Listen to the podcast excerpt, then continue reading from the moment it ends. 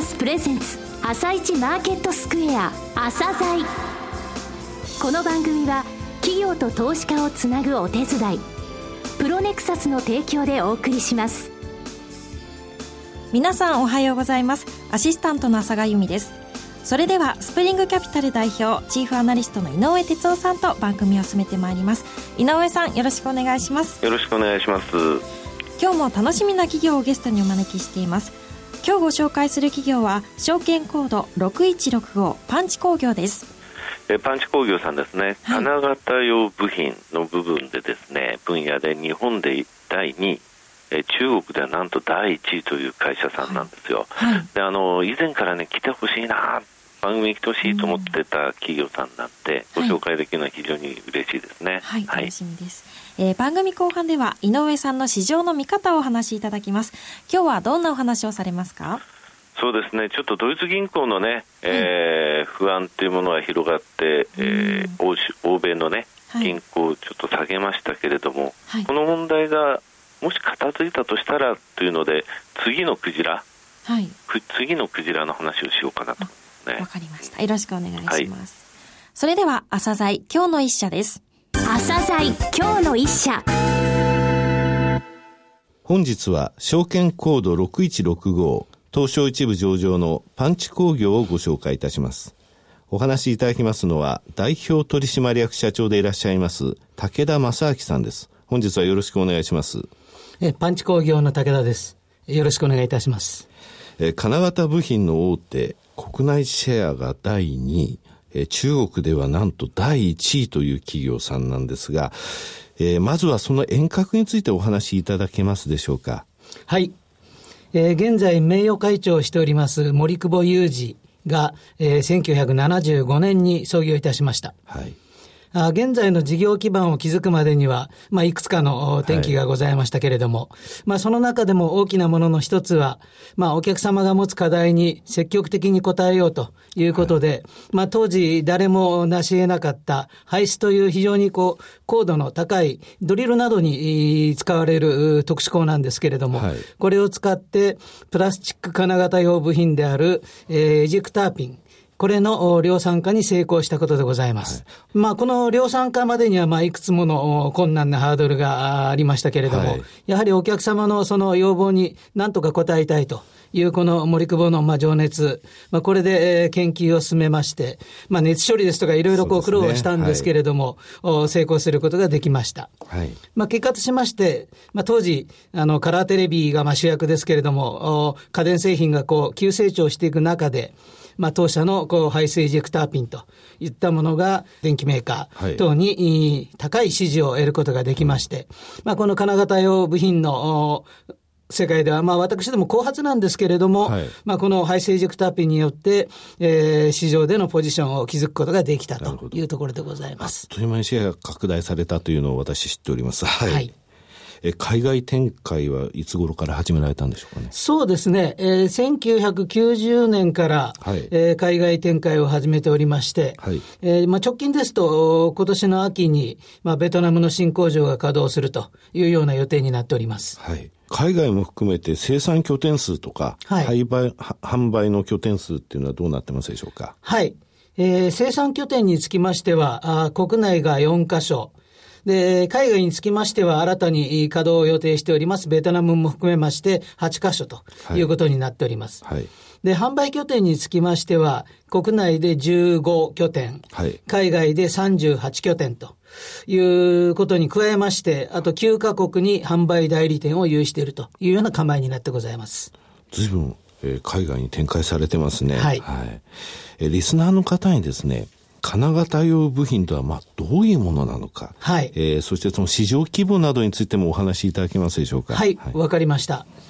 えー、自動車ですとか、まあ、スマートフォンですとか、デジカメですとか、はい、こういったまあ電子機器ですとか、ああるいはまあ家電製品、まあ、こういったものはまあ当然私たちの生活に欠かせないものなんですけれども、はい、まあ、これらの製品を製造するために必ず必要となるのがまあ金型というものでございます。はいうんまあ、金型っていうのはもう製品を早く均一に、まあ、しかも大量に使う、作るために使われる、まあ、金属でできた型ということで金型なんですけれども、うん。はい、まあ、製品を作るためにはなくてはならない道具とい。うものでございます。はい。はい、で、先ほどプラスチック金型って言われましたよね。あの、プラスチック金型と申しますのは、はい、あの、携帯電話やデジカメのこう外装の、いわゆるプラスチック製品、えー、これを製造するために用いられる金型なんですね。はい。で、一方でそのプレス金型というのは、はい、こう自動車のボディですとか、はい、カメラの部品ですとか、はい、こういった金属部品を製造するための金型というものでございまして、うん、まあ当社はこの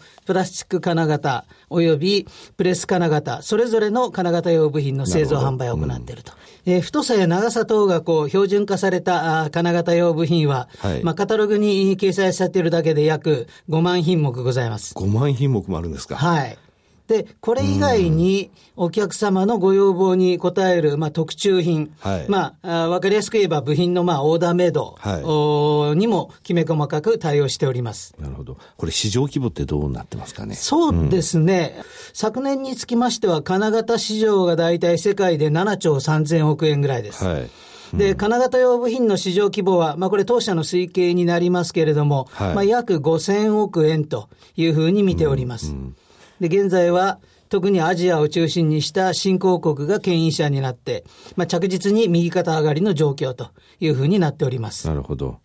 実際のものっていうのは、御社のあのホームページ等で見ることってできます？はい。この金型用部品自体は、その、車とかそういう製品に組み込まれているものではないので、はい、まあ、皆様の目に触れることはないんですけれども、はい、当社のウェブサイトに、あの、製品の写真を載っけておりますので、はい、まあ、ぜひ、えー、部品を見ていただければというふうに思っております。はい。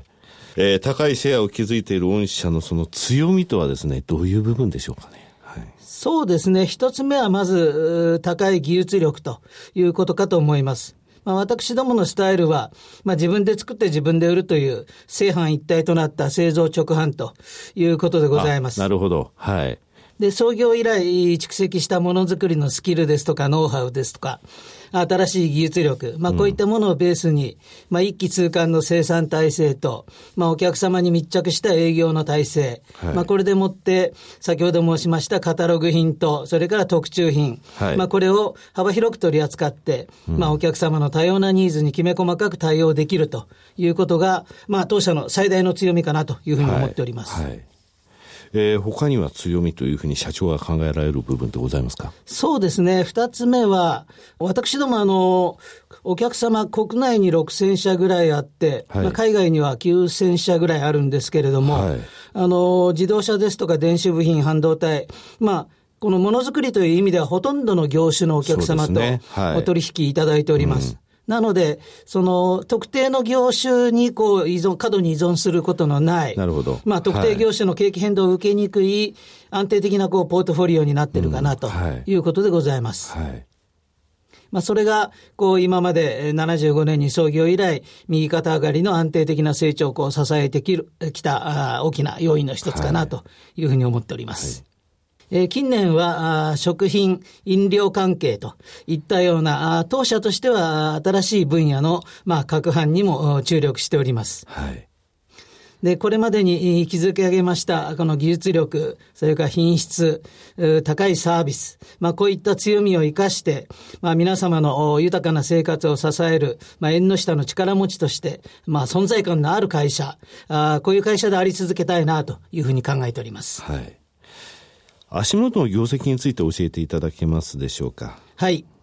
えー、2013年からスタートしたあ中期経営計画、まあ、3か年計画で、はい、えー、社内ではバリュークリエーション15と呼んでおりますけれども、まあ、これの最終年度を迎えまして、はい、まあ、この3月に終了する予定でございます。すでに終了している15年3月期につきましては、売上343億円、営業利益17億円、当期利益12億円ということになりました。まあ、海外が大きく伸長したことに加えまして、まあ、国内も堅調に推移したということで、まあ、増収増益、これを確保することができました。はい。そして今走っている16年3月期ですけれども、えー、売上高370億円、はい、営業利益20億円、えー、当期利益13億円という数値を見込んでおります。まあ、第三四半期ぐらいからこう顕在化してきている、まあ、中国経済の減速によるこう市場環境の変化というような影響を受けてはおりますけれども、はい、まあ、国内市場における受注活動の強化ですとか、まあ、製造原価そのものの低減といったことにより、まあ、リカバリーを図っていくということで、はい、まあ、通期業績確保に向けまして、えー、グループ一丸となって取り組んでいるところでございます。今後の成長戦略、あと取り組みをここの部分重点的にやりたいというふうにお考えになっている部分があればお話しいただけますでしょうか？えー、パンチグループの強みを踏まえまして、まあ、世界のものづくりを支える存在感ある企業を目指すんだということを、まあ、あ基本に考えております。はい。で、現在の中期計画の中で、えー、グローバル化の推進、それから新市場、新分野の開拓、えー、高収益事業モデルへの転換、はい、この3つの課題に取り組んでおりまして、はい、まあ、次の中期経営計画でも、これらのさらなるレベルアップを目指すということになっていくと思っております。なるほど。はい。まあ、今お話ししました、バリュークリエーション15の課題でありますグローバル化。まあ、これをさらに推し進めるための、はい、そして、えー、東南アジアでの事業をパンチグループにおける、まあ、しっかりとした柱としていくというために、えー、ベトナムに新たに生産拠点を設立することといたしました。はい。で、バリュークリエーション15から、まあ、次の中長期経営計画につなぎ、まあ、スムースにシフトアップをさせていくという意味で、このベトナム工場は、まあ、リレー競争で言いますと、こう、バトンゾーンのようなものであると考えておりますので、はい。うん、まあ、バトンを落とすことなく、しっかりと取り組んでいきたいなというふうに思っております。次の中継は、バリューアップ18みたいな、そういうイメージって考えてよろしいんでしょうかね。そうですね。あのー、私としては、まあ東、東京オリンピックもありますんで、あなるほど2020年ぐらいを。5カ年計画で考えたいと、はい、考えております。なるほど。えー、最後になりましたが、リスナーに向けて一言お願いいたします。はい。えー、私どもパンチ工業は、あこうして、こう、ものづくりへのこだわり、これを胸に、まあ、派手さはございませんけれども、地に足のついた、あ堅実な経営により、事業展開いたしまして、はい、まあ、40年にわたってものづくりの根幹を支え続けたあ会社でございます。はいで、今後もこの金型部品というところにしっかりと軸足は据えながらも、えー、さらに新しい分野、新しい市場へ積極的にチャレンジをして、グローバル展開を進め、えー、世界のものづくりを支える、まあ、存在感があって、まあ、キラッと光る企業というのを目指してえー、参りたいというふうに思っておりますので、まあ、今後も皆様のご期待にお答えすべく、まあ、全力を尽くしていきたいと思っております。まあ、引き続きご支援を賜りますようお願い申し上げます。武田さん、本日はどうもありがとうございました。ありがとうございました。今日の一社、パンチ工業でした。なお、今日の一社のロングインタビューは番組ホームページからお聞きいただけますが、さらに井上さんにパンチ工業についてお話しいただきます。はい、えー、ものづくり日本、えー、スマートジャパンと言われますけどね、はい、こういう会社は日本を支えてきたんですよ。はい、本当にそう思います。えっ、ー、とですね、えー、これで5期連続の最高売上高、はい、それから前期に続いて今期も利益3項目すべてで過去最高を塗り替えようとしてるんですけれどもね、はい、はい、でこの会社さんですね岩手県と非常につながりがありまして、はい、え宮古と北上にですね工場もあるんですがロングインタビューのところで触れられてますけれども、東日本大震災の際もですねもういち早く自分のところの工場の野球チームのグラウンドがあるんですね、でそれをすぐあの、えー、仮設住宅の場所に提供してい。ま、だに提供している会社さんなんですね、ね、この会社さんに対する市場の評価は極めて過小ですね、はい、昨日の PR6.4 倍、はい、PBR0.59 倍。配当利回り昨年実績で3.31%、はい、こういう真面目な企業さんをねやっぱり朝材っていうのは教えてあの伝えていきたいと思いますね。はい、はい、そうですね。えー、それでは一旦お知らせです。企業ディスクロージャー IR 実務支援の専門会社プロネクサス。上場企業のおよそ6割2200社をクライアントに持つ。これはアジア証券印刷の時代から信頼と実績を積み重ねてきたからこそ。さらにプロネクサスが目指すのは企業と投資家をつなぎ日本の株式市場を活性化させることです。プロネクサス私たちは個人投資家の皆さんを応援します。井上哲夫。今日のストラテジー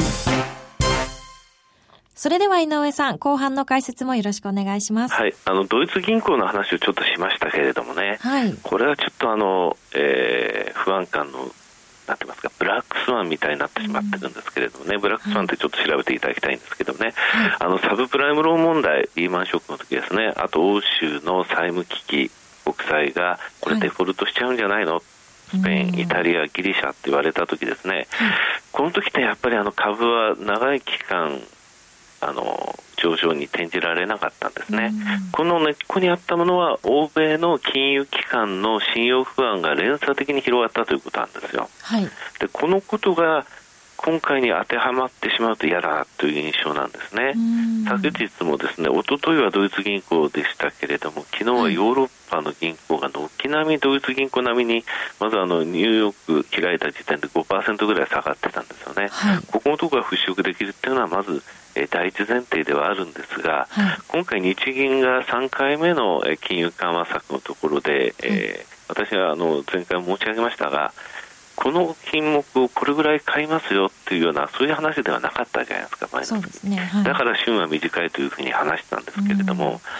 じゃあ、去年の相場を支えたクジラと言われる人あのファンドですよね、GPIF、それから共済なんですけれどもね、ここの GPIF についても、もう、えー、そろそろ枠としては、えー積まなければいけない部分は積んだっていうのが2月で出てくるということになると思うんですよ。はいはい、じゃあ次のクジラはっていうふうに考えますとね、はい、まあ、GPIF は去年の9月時点で135兆円の運用資産があるんですよ。でこれよりも大きいのはね、ゆうちょ銀行なんですよね。ゆうちょ銀行は今回、えー、上場しましたと。ですね、民間なんですね、これが昨年9月で205兆円あって、はい、このうち45%は国債なんですよ。ただ国債ってもうマイナス金利ですのでね、そうですね、はい、そうなると次の運用っていうのは困ってしまうんですよね。さすがに預金者の金利をマイナスにすることって日本の場合アレルギーありますでしょ。そうですね。今 MMF とか、えー、債券の投資ってもう運用ストップ、もうお金入れないでくださいって言って販売中止してるんですよ。はあ、ただ銀行の預金ってそういうわけいかないんでね。そうですね。はい、じゃあこうなると205兆円ってこれ GPIF より大きいですよね。はい、今株は1%しか入ってない。ここを増やしてくれればなんですけれども、うん、GPIF135 兆円ということは、クジラでいうとね、はい、これ、マッコウクジラぐらいなんですよ。マッコウクジラ、うん、はい、だこれよりでかいのは白長スクジラで、はい、ゆうちょ銀行は白長スクジラですよね。で関係ないけど、これあの白長スクジラとマッコウクジラの差って知ってます？いや知らないでしょ、ね。はい、マッコウクジラって歯があるんですよ。はい、で白長スクジラって歯がないんですよ。そうなんですね、うん、全然相場に関係なくて すいません、ね、だこの次のクジラっていうものが出てきた時っていうのは、はい、日本だけでなく世界的にちょっと株価の見方って株式に対する見方って変わると思いますよ、はい。うん、オイルマネーのね減少っていうのは少しあるんですが、はい、日本の株についてはやっぱり新たなクジラが来ないと、はい、なかなか厳しいのかなという印象ですね。はい。わかりました。井上さん今日もありがとうございました。また来週もよろしくお願いします。この後は東京市場の寄り付きです。朝鮮。この番組は企業と投資家をつなぐお手伝いプロネクサスの提供でお送りしました。